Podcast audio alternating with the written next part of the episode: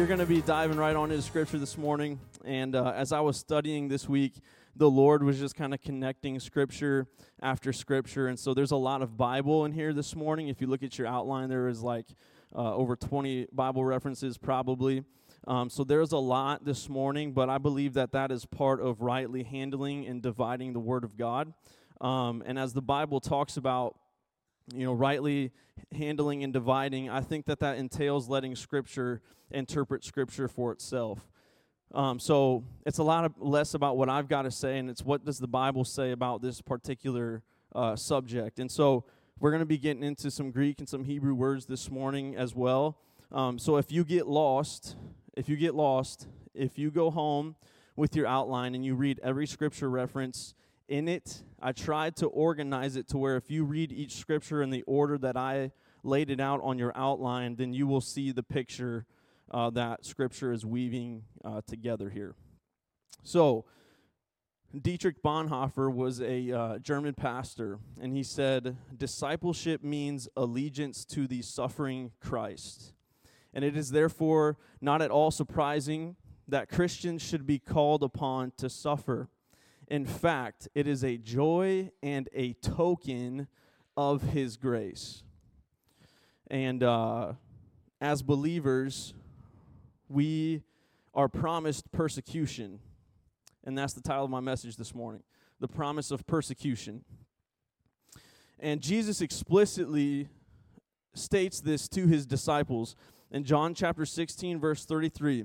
Jesus said, I have said these things to you that in me you may have peace. I said these things to you, not that you may fear, not that you may worry, not that you may have anxiety I've said these things to you so that you may have peace. In the world, you will have what? Tribulation. Notice that Jesus does not say you won't or you might. Jesus says you will have tribulation. And the, the, the Greek word for the phrase you will have is the Greek word echo, and it means to experience a state or condition. And the Greek word for tribulation is thlipsis, which means trouble, distress, oppression, tribulation, trouble involving direct suffering. So, what Jesus is telling his disciples is in the world, you will experience a state or condition of trouble, distress, oppression, or tribulation involving direct suffering. Jesus is not promising his disciples a carefree, easy life. Jesus is promising his disciples a life that is going to experience distress at some point or another. We've not been promised an easy life, but I tell you what we have been promised, and that is persecution. Why would Jesus, this question, I just, this question came up to me as I was studying. I just thought, why would Jesus promise his disciples persecution? Why would Jesus promise us persecution? And the reason why Jesus is promising persecution is to get our eyes off ourselves and fixed on him. The very next sentence says what? Take heart, I've overcome the world. Not you have overcome the world, not you will overcome the world. Take heart, I have overcome the world. He has overcome the world. Persecution is a challenging uh, and hard topic to teach on. And as I was as I was studying this week, my eyes really began to open to what weight there is to following Jesus Christ and what that entails. And you look at the 12 disciples and how they died, and we begin to recognize how little persecution that we here in America have faced. This is, I'm going to go through all 12 of them. This is by what tradition says. If there's something that's different, that's what tradition says. I'm just going based off of what I found. Simon Peter was crucified upside down. Andrew was crucified on an X. And while he was on this X styled cross, he preached the whole time while hanging on the cross. James was beheaded. John was sent to Patmos, and then he was released, and then he was killed in Ephesus. Philip was hung. Nathaniel probably got the worst, in my opinion. Nathaniel was flayed, with, flayed to death with knives. Matthew died a martyr's death. Thomas, a natural death and due to martyrdom. James, the son of Alphaeus, was stoned or clubbed to death. Thaddeus, martyr via arrows. Simon the Zealot, crucifixion. And Judas, as we all know, uh, hung himself before Jesus' crucifixion. So I, I, I look at all of these apostles and I just think, man, I, I feel the weight of what a follower of Jesus means, what that actually entails. And I, I like to think that if someone held a gun to my head and said, deny Jesus Christ or you're gone, I would like to think that I would say yes, but I've never been in the situation before. And so I pray, like, Lord, help me to be ready when, if, the, if that moment comes.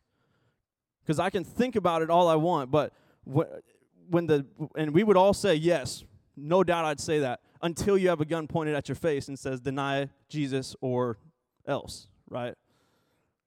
That's when it gets serious.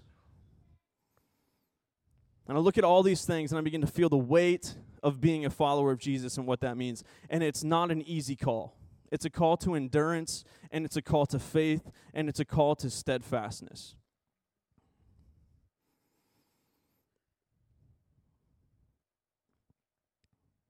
It's interesting that all of the letters that Paul writes with persecution, this is a normal thing that Christians should be dealing with. But we've all lived comfortable lives. And maybe perhaps that's why we struggle with sermons on persecution, is because we all live comfortable lives. But notice what Jesus says about persecution in Matthew chapter 10 through 11. This is where I'm going to spend probably the majority of the time because I, I want to connect a lot of stuff. This is what Jesus says in Matthew chapter 5, verse 10 and 11. Blessed are those who are persecuted for righteousness' sake, for theirs is the kingdom of heaven. Blessed are you when others revile you and persecute you and utter all kinds of evil against you falsely on my account. Point number one is this the blessing of persecution. Matthew chapter 5 verse 10 Blessed are those who are persecuted for righteousness' sake for theirs is the kingdom of heaven. So we're going to look at a couple Greek words here, okay? By the way, I do this almost every sermon. I do this even in my youth group. We look at the Greek and Hebrew words because that is the original language that the Bible was written in. So therefore we need to go back and see what they were actually saying and what they meant with these words. So the Greek word for blessed is makarios, and it means blessed, happy, fortunate. And it is used in the sense of being characterized by happiness and being highly favored, as of by divine grace. Now, this Greek word makarios is used 50 times in the New Testament. And 50 out of 50 times it means blessed, happy, fortunate used in the sense of being characterized by happiness and being highly favored. So it's by no mistake that Jesus is telling his disciples that if you are being persecuted for righteousness' sake, you are fortunate. Fortunate are those who are persecuted. And the Greek word for persecuted is dioko, and it means to systematically oppress and harass. It's not just somebody said something bad about me because I'm a Christian. It means to systematically oppress and harass somebody due to their religious beliefs. So, Jesus is saying, Fortunate are those who are systematically harassed and attacked due to their religious beliefs. For what? For righteousness' sake.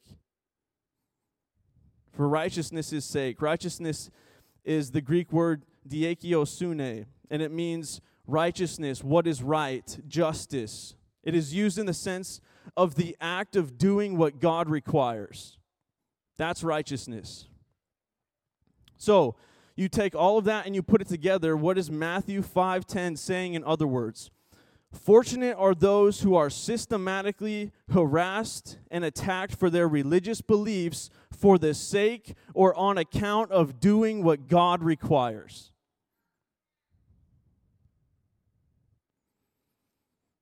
How are those who are persecuted fortunate? And how are those who are persecuted blessed?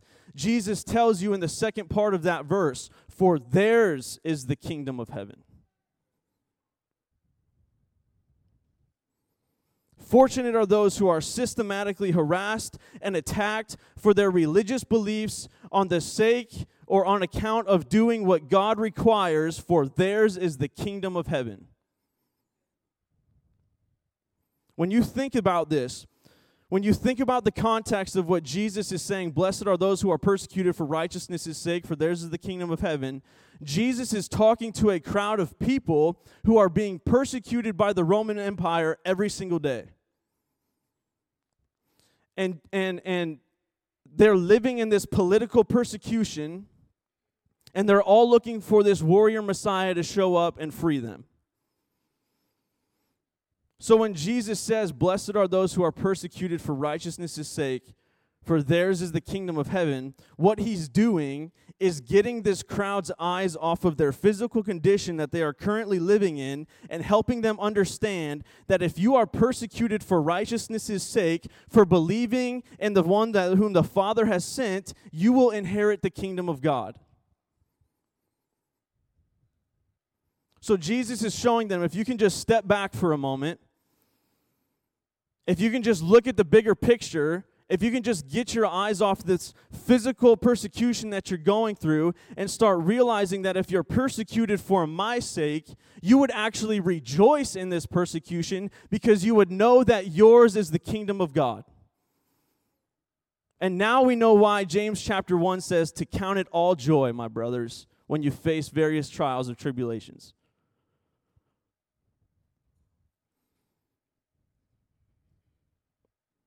That is why Jesus tells this crowd, Blessed are those who are persecuted for righteousness' sake, for theirs is the kingdom of God. And this is why Paul writes to Timothy and says in 2 Timothy chapter 2 verses 11 through 13, the saying is trustworthy. For if we have died with him, we will also live with him. If we endure with him, we will reign with him. If we deny him, he also will deny us. If we are faithless, he remains faithful, for he cannot deny himself. Endure in the Greek means to continue to stand firm despite difficulty and suffering. If I continue to stand firm despite difficulty and suffering, I will also reign with him.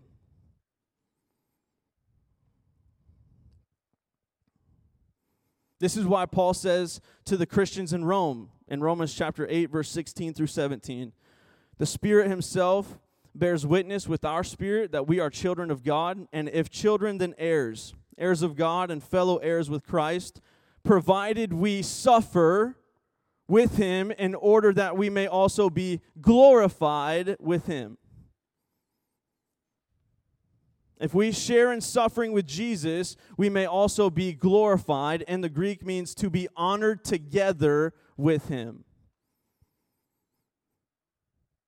This is why Paul says to the Christians in Thessaloniki in Second Thessalonians chapter 1 verses 4 through 5, Therefore we ourselves boast about you in the churches of God for your steadfastness and faith in all your persecutions and in the afflictions that you are enduring. This is evidence of the righteous judgment of God that you may be considered worthy of the kingdom of God for which you also are suffering.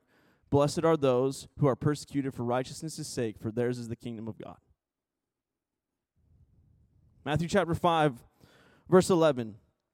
Blessed are those, blessed are you, excuse me, blessed are you when others revile you and persecute you and utter all kinds of evil against you falsely on my account. There's that same Greek word there, blessed, makarios, meaning fortunate. Still means blessed, happy, and fortunate. For revile, the Greek word is onidizo, and it means to insult, denounce, to speak little worth of a person in a manner which is not justified, and it is used in the sense to find fault with mere with real or merely perceived faults in a harsh and demeaning manner. In verse 11, persecute is used in the same definition and sense to systematically oppress and harass. Now, in verse 10, this persecution was in the third person. Jesus said, Blessed are those. In verse 11, Jesus switches to the second person and says, Blessed are you. Okay, one commentary puts it like this it says, Jesus switched to the second person, focusing his comments directly at his listening disciples. So he's speaking in this Sermon on the Mount he says, Blessed are those, okay, engaging the entire crowd. And then he says, Blessed are you, engaging his listening disciples. So Jesus goes from a crowd to directly to his disciples. And in verse 11, Jesus is telling his disciples to not be surprised or caught off guard when people revile you, which is harshly criticize, and persecute you, which is systematically oppress and harass, and falsely say all kinds of evil against you because of me. Now, why would Jesus tell his disciples to not be surprised about this? John chapter 15, verse 18 will tell you if the world hates you, knew that it hates me first. Jesus faced such treatment. Jesus is preparing his disciples to expect nothing different. If Jesus is preparing his disciples 2000 years ago to expect nothing different, then why would he we then why would we here in present time expect something different? Well, I'm not going to face any persecution. I'm not going to face no. No, no, no, no. I wonder why just I wonder why we're we're not facing persecution because the church isn't actually doing what it's supposed to do.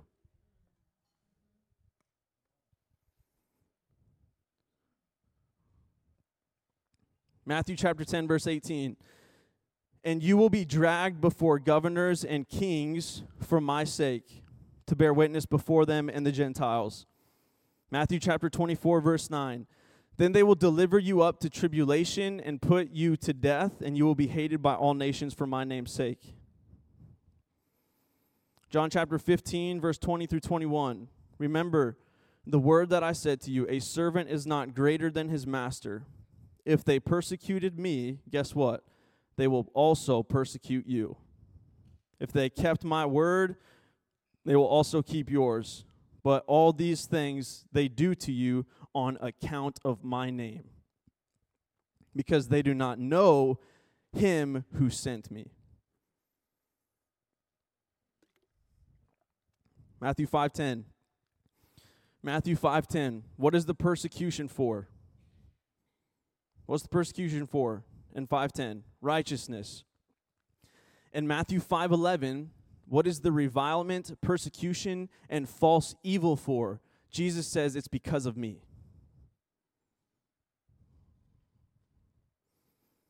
Two things to note here. Number one, if you stand for righteousness, which is doing what God requires, you will be reviled and persecuted. Number two, if you proclaim and believe in Jesus, you will be reviled and persecuted. It doesn't matter. And imitating Jesus means to, means to live a, a righteous life, to live righteously. And we see all throughout Scripture that this evil world that we live in hates righteous living.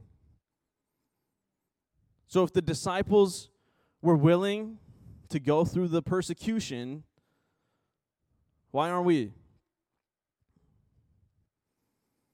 And the thing is, is that we get we get upset and we get hurt when somebody says terrible things about us because we're a Christian. And I'm not saying that you shouldn't have any feelings, but what I'm saying is that the word, when it talks about persecution, is to systematically oppress and harass somebody.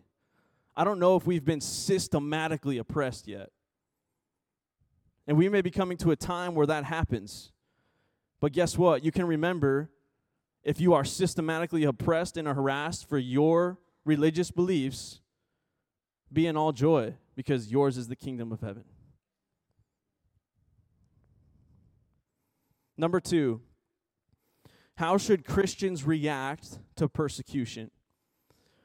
There is a ton of verses about how Christians should react to persecution. However, I wanted to go back and look at Daniel as what we as Christians should do when we face persecution, okay? I want to look at Daniel as the example for us. So, Daniel chapter 6, verse 1 through 3. It pleased Darius to set over the kingdom 120 satraps, to be throughout the whole kingdom, and over them three high officials, of whom Daniel was one, to whom these satraps should give account, so that the king might suffer no loss. Then this Daniel became distinguished above all the other high officials and satraps. Note this because an excellent spirit was in him and the king planned to set him over the whole kingdom. Now, a satrap is a governor who has some considerable power, and over these satraps were high officials, and Daniel was one of those high officials, and in the Hebrew that means he was an administrator above these satraps. Okay? These satraps reported to these high officials. So, Daniel was in a elevated position in the kingdom. Then, amongst those high officials, it says that Daniel was distinguished amongst them. In other words, Daniel is tier one, right? You think of the military, and then we've got Navy SEALs, and then within those Navy SEALs are like tier one Navy, Navy SEALs. That's kind of what Daniel's like here, okay? He's kind of tier one. Why was Daniel tier one amongst the other high officials? Remember what I told you to note. Because an excellent spirit was in him. Now, in this particular instance of spirit, the word ruach is referring to the mind, heart, and spirit of a person, focusing on the ability of reasoning. However, there was a supernatural being, Ruach, that gave him that excellent mind, spirit, and heart, and that was the Lord. So Daniel is elevated to a high position because the Lord had given him an excellent spirit. Okay, Daniel chapter 6, 4 through 5. Then the high officials and the satraps sought to find a ground for complaint against Daniel with regard to the kingdom. But they could find no ground for complaint or any fault because he was faithful, because an excellent spirit had gave him the ability to do that, and no error or fault was found in him. Then these men said, We shall not find any ground for complaint against this Daniel unless we find it in connection with the law of his God. Doesn't this sound familiar? Matthew chapter 5, verse 11. Blessed are those, blessed are you when others revile you and persecute you and utter all kinds of evil against you falsely on my account. Look at the next verses Daniel chapter 6, 6 through 9. Then these high officials and satraps came by agreement to the king and said to him, O King Darius, live forever. All the high officials of the kingdom, the prefects and the satraps, the counselors and the governors, are agreed that the king should establish an ordinance and an enforce an injunction that whoever makes petition to any god or man for 30 days except you, O king, shall be cast into the den of lions. Now, O king, establish the injunction and sign the document so that it cannot be changed according to the law of the Medes and the Persians, which cannot be revoked. Therefore, King Darius signed the document and injunction. Doesn't this sound familiar too? Matthew chapter 5, verse 10. Blessed are those who are persecuted for righteousness' sake, for theirs is the kingdom of heaven. It's interesting how persecuted how persecution is defined as systematic oppression and harassment due to one's religious beliefs and in Daniel chapter 6 we see that a system is oppressing and harassing Daniel for his religious beliefs. The Word of God is consistent in the way that it interprets itself.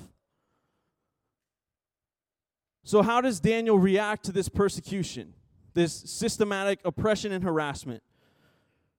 Verse 10 When Daniel knew that the document had been signed, as soon as Daniel found out that the document was signed, he went to his house where he had windows in his upper chamber open toward Jerusalem. He got down on his knees three times a day and prayed and gave thanks before his God as he had previously done. Daniel's reaction to this persecution was found in the posture of his heart. Daniel got on his knees praying in the Hebrew, pray in intercession, and gave thanks in the Hebrew, expressing gratitude before his God. And watch this, as he had done previously. Why emphasize as he had done previously? The reason why I'm emphasizing that is because when persecution hit Daniel, nothing changed. Why? Because he continued doing what he had always done. Daniel didn't have to get ready because Daniel was ready. He already lived a life of prayer and gratitude. So when persecution came, nothing changed. He was going to continue living a life of prayer and gratitude. Daniel lived his entire life in Babylon postured in prayer. In the face of persecution, may we endure it through a constant posture of prayer. Daniel chapter 6, verse 11. Then these men came by agreement and found Daniel making petition and plea before his God. So, when these men kicked in Daniel's door, guess how they found him? They found Daniel in a posture of prayer. When persecution comes, will you be found in a posture of prayer?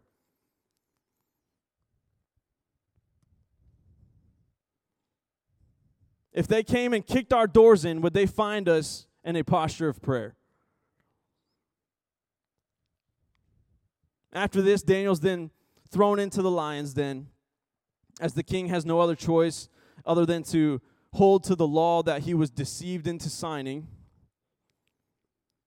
Verse 22 My God sent his angel and shut the lion's mouth, and they have not harmed me, because I was found blameless before him and also before you, O king, I have done no harm. So, because of Daniel's faithfulness and endurance through persecution, God spared his life. Daniel was blessed by the Lord for his obedience. In the face of persecution, Daniel decided to remain steadfast and obedient in his relationship with the Lord.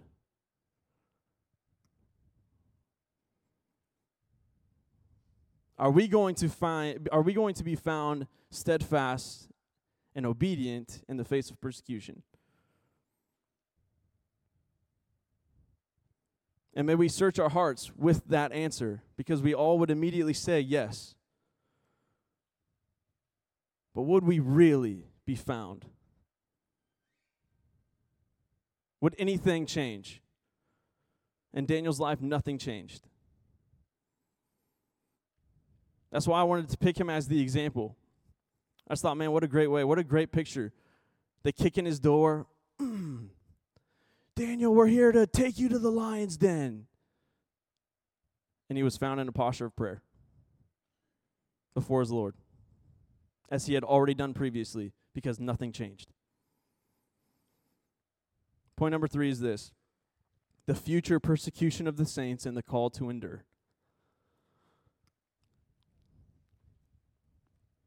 the future persecution of the saints, and the call to endure.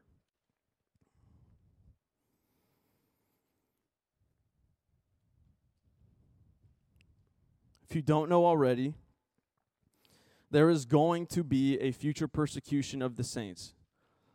And this is talked about in Revelation chapter 13. Now, I don't have enough time to dig into this debate of whether or not these are the saints in these passages that are saved in the tribulation or if this is the church. I don't have time to get into that debate. The point is this there is going to be a future persecution of the saints. That's the point. Revelation chapter 13, verse 7. Also, and it, this is where this is where this is going to all come together. You're going to see how you're going to see how consistent the Bible is. Also, it was allowed to make war on the saints and to conquer them. And authority was given it over every tribe and people and language and nation. Okay, Daniel is going to give us even more insight into this scene. Remember what Jesus says in Matthew chapter 24? If you want to know these times, go read about what the prophet Daniel says. If you want to understand biblical prophecy, you've got to understand what Daniel is talking about. So we're going to go look at what Daniel says because it's then talked about in Revelation. Daniel chapter 7, verse 21 through 22. As I looked, this horn made war with the saints and prevailed over them until the Ancient of Days came. And judgment was given for the saints of the Most High, and the time came when the saints possessed the kingdom. So a beast rises out of the sea. Okay? A beast rises out of the sea, and this represents a persecuting power. Okay? The beast represents the Antichrist and his government or his system. The sea is symbolic of the people or nations of the world. Okay? And a supplementary, a, a supplementary text for the sea being symbolic of the people or nations of the world is Revelation chapter 17, verse 15. And the angel said to me, The waters, the sea is a water, the waters that you saw where the prostitute is seated are peoples and multitudes and nations and languages. Now, remember the Greek word for persecute means to systematically oppress and harass one due to their religious beliefs. In Revelation chapter 13, verse 7, and in Daniel chapter 7, verse 21, what do we see? We see a system oppressing and harassing the saints due to their religious beliefs. The beast, the Antichrist, is forcing people to worship him, and when the saints refuse to worship him, they are what? Martyred. The saints remain faithful even in the face of persecution when they reject this religion that is controlled by the Antichrist. And this is all consistent with what Jesus says in Matthew chapter 5 verse 10. Blessed are those who are persecuted for righteousness' sake, for theirs is the kingdom of heaven. So the saints are able to withstand the persecution from the beast system because they know that if they are persecuted for righteousness' sake, then they will inherit the kingdom of heaven. Y'all with me this morning? I know it's a lot of information. Daniel chapter 7, verse 25. He shall speak words against the Most High. Who is he? The Antichrist, the beast. He shall speak words against the Most High and shall wear out the saints of the Most High and shall think to change the times and the laws, and they shall be given into his hand for a time, times, and a half time. That's 1,260 days. Wear out is used in the sense to oppress. So again, this lines up with persecution, meaning to systematically oppress and harass due to one's religious beliefs. The beast system is systematically oppressing the saints because they choose to remain faithful to the Lord and not submit to the beast system. This dominion that the beast possesses is going to be taken away. Okay? So this beast system is going to rise, but then it's going to be taken away. Daniel chapter 7, verse 26. But the court shall sit in judgment, and his dominion shall be taken away to be consumed and destroyed to the end. What happens once the beast's dominion is taken away? Daniel chapter 7, verse 27 is going to tell you. And the kingdom and the dominion and the greatness of the kingdoms under the whole heaven shall be given to the people of the saints of the Most High. His kingdom shall be an everlasting kingdom, and all dominions shall serve and obey him.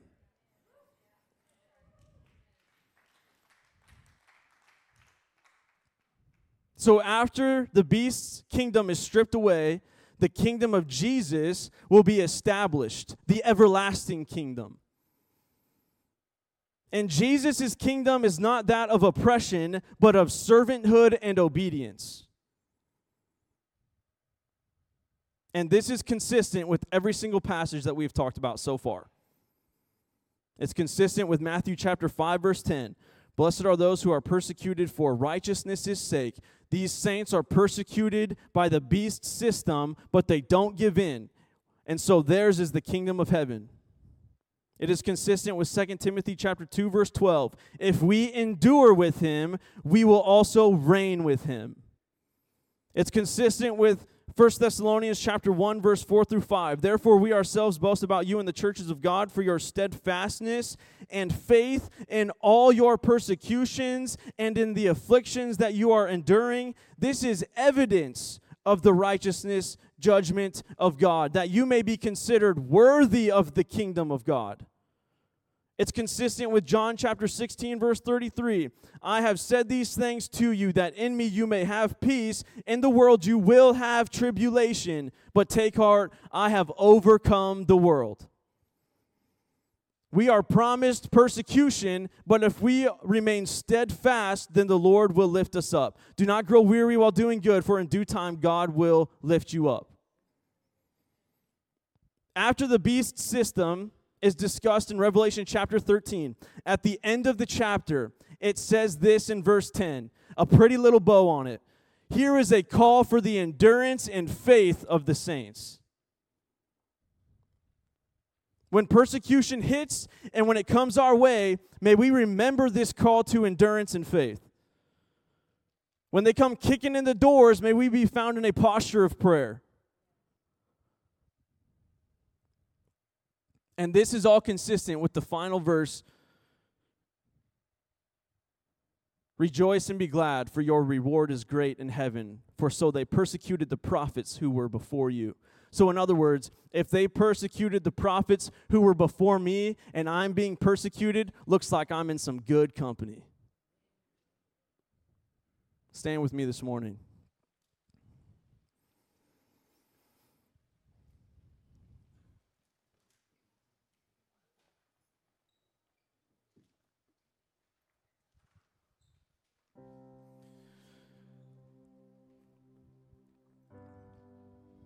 You know, I I want you to know that I want you to know that when I get up here, when I have the opportunity uh, to get up here and and share the word with you guys, I don't change anything from what I would do on a Wednesday night. Like what you got, what you just got this morning is how I talk to our youth. And I want you to know that God is doing something in Generation Z. He really is. Like I was uh, as I was going through high school and I'm on the I'm on the oldest side of Gen Z. I'm 26.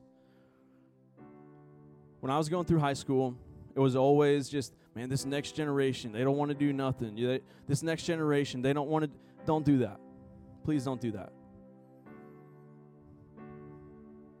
Because there's something there's something within this generation that I get to see on a weekly basis. And these kids are not the church of tomorrow as we often say. These kids are the church of right now, like today. We had 27 kids on Wednesday.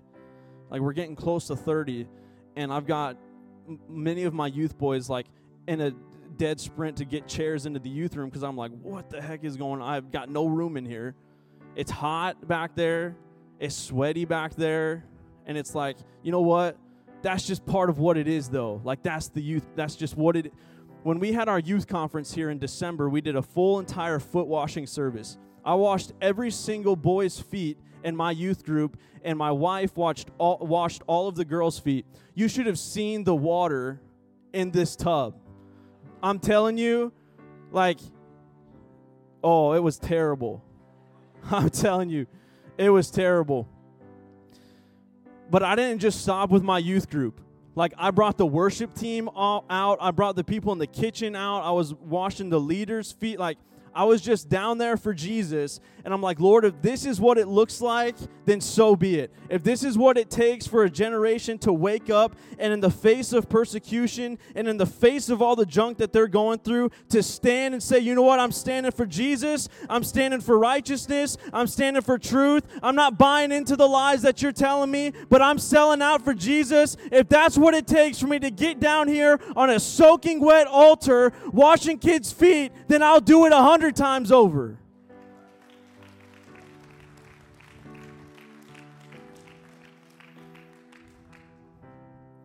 And I don't say this to be mean, but if you're like, man, that, ne- that next generation, they don't want to do anything, they've probably invited more kids to church than you've invited to church. I'm just telling you. They love Jesus. And then after the foot washing, we had a spontaneous baptism, baptism in the, in the tank back here. One of our students was like, I want to be baptized. And I'm like, let's go fill up the tank. So we fill up the tank.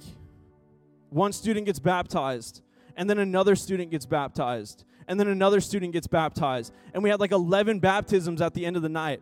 And I FaceTime Owen at like 9:45 p.m. and he's on his couch I think he was, I think I woke him up from a nap. I don't remember. But I said, Owen, look at what's going on. And he's on the screen looking, and there's just kid after kid after kid being baptized. And then he came in the next day and he's like, Why is the altar all soaked? And I was like, We had a whole entire foot washing last night. We were running out of towels back there. We were throwing tablecloths on kids. Like, I had no idea what to do.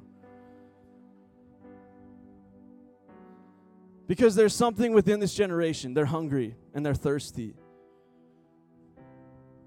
These kids want to do something. They don't, they don't want to just sit at home. They come to church consistently all of the time.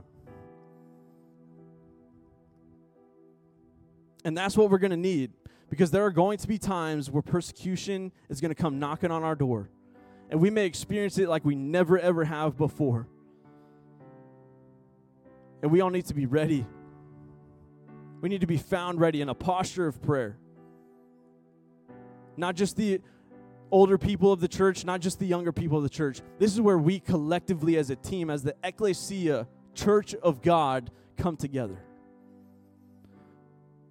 So if you just bow your heads with me, if you've never accepted Jesus Christ as your Lord and Savior, I want to give you an opportunity to do that right now. If that's you, just raise your hand. Just say, Jesus, I want, I want you to have all of me. I want you to have all of me. Anybody. Christians are praying right now. Anybody? I see that hand. Anybody else? Okay. Now I want us to pray. If you are facing some sort of persecution in your life, maybe you are being systematically harassed and oppressed at your job for believing in Jesus. Maybe others are just reviling you because of Christ's sake, if that's you, I want you to raise your hand. Nobody looking around. If that's you, keep it up. Keep it up. Keep it up. Christians are praying right now. We're going to say a quick prayer and then I'm going to do one more prayer. So, Lord, all these hands that are lifted up, we praise you and thank you that in the face of persecution, in the face of revilement that these people are not backing down for you, but they are continuing for you in servanthood and obedience, Father God. I pray that you give them strength. I pray that you lift them up. I pray that they not grow weary while doing good, but in due time you lift them up, Father God, and that those who are persecuting them will come to know who you are through their witness, Jesus. And one last prayer that I want us to pray. Is that maybe you too can sense in your spirit that there may be coming a time where we are on a whole nother level systematically oppressed and harassed for our religious belief. I just want to know how many people are going to be standing next to me when that's going through it. If you would raise your hand and we all together say this prayer. Just lift your hands up. I'm on the team too. I'm here, Jesus. We're going to do it together as a team. Father, we praise you and thank you, Jesus. We know that we are facing times that we have never seen before, that we are in unprecedented times. But I pray, Jesus, that if that persecution comes knocking on our door, that church alive will be found in a posture of prayer, that the entire church as a whole will be found in the posture of prayer, that, that, that we will not throw in the towel, that we will not give up, but that we will continue to be servants for you and obedience for you. And so what? You can spit in my face, you can throw whatever at me. I'm going to stand for Jesus, and I'm going to stand for truth, and I'm going to stand for righteousness. We praise you and we thank you, God. And the church said, Amen. Have a good week.